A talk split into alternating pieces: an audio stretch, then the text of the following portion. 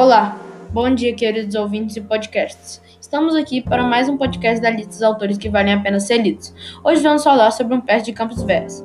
De origem humilde, era filho de Joaquim Gomes de Farias Veras e Ana do Campos Veras. Nasceu no então município manhense de Miritiba, hoje batizado com seu nome. Com a morte do pai, aos seis anos, mudou-se para São Luís, onde começou a trabalhar no comércio local para auxiliar na subsistência da família.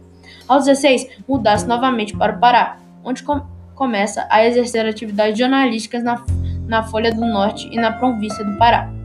Vamos dar uma palhinha sobre o texto do Humberto de Campos, que se chama Os Olhos que Comiam a Carne.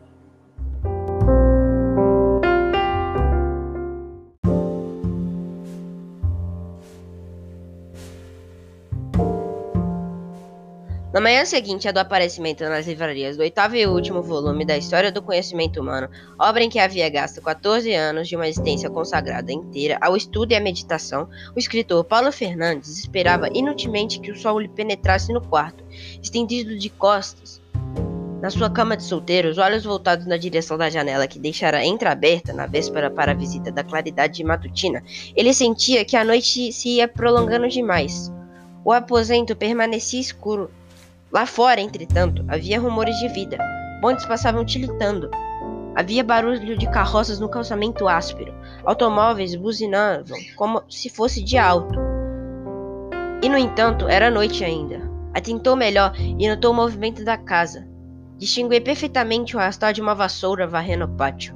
Imaginou que o vento tivesse fechado a janela, impedindo a entrada do dia. Ergueu então o braço, apertou o botão da lâmpada mas a escuridão continuou. Evidentemente, o dia não começava bem. Cumpriu o botão da campainha e esperou. Ao fim de alguns instantes, batem docemente a porta. Entra, Roberto.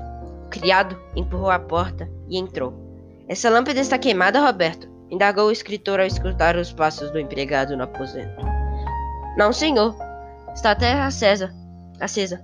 Acesa? A lâmpada está acesa, Roberto! exclamou o patrão, sentando-se repentinamente na cama. Está sim, senhor. O doutor não vê que está acesa por causa da janela que está aberta.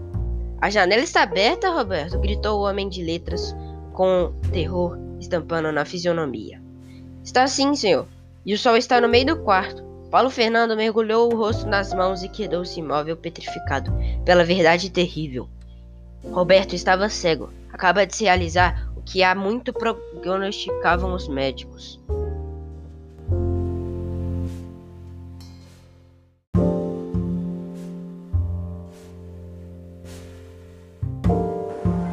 Então, gostaram do texto? E o que estão esperando? Os que já um dos livros de Humberto de Campos e aproveitem suas belas histórias. Até a próxima!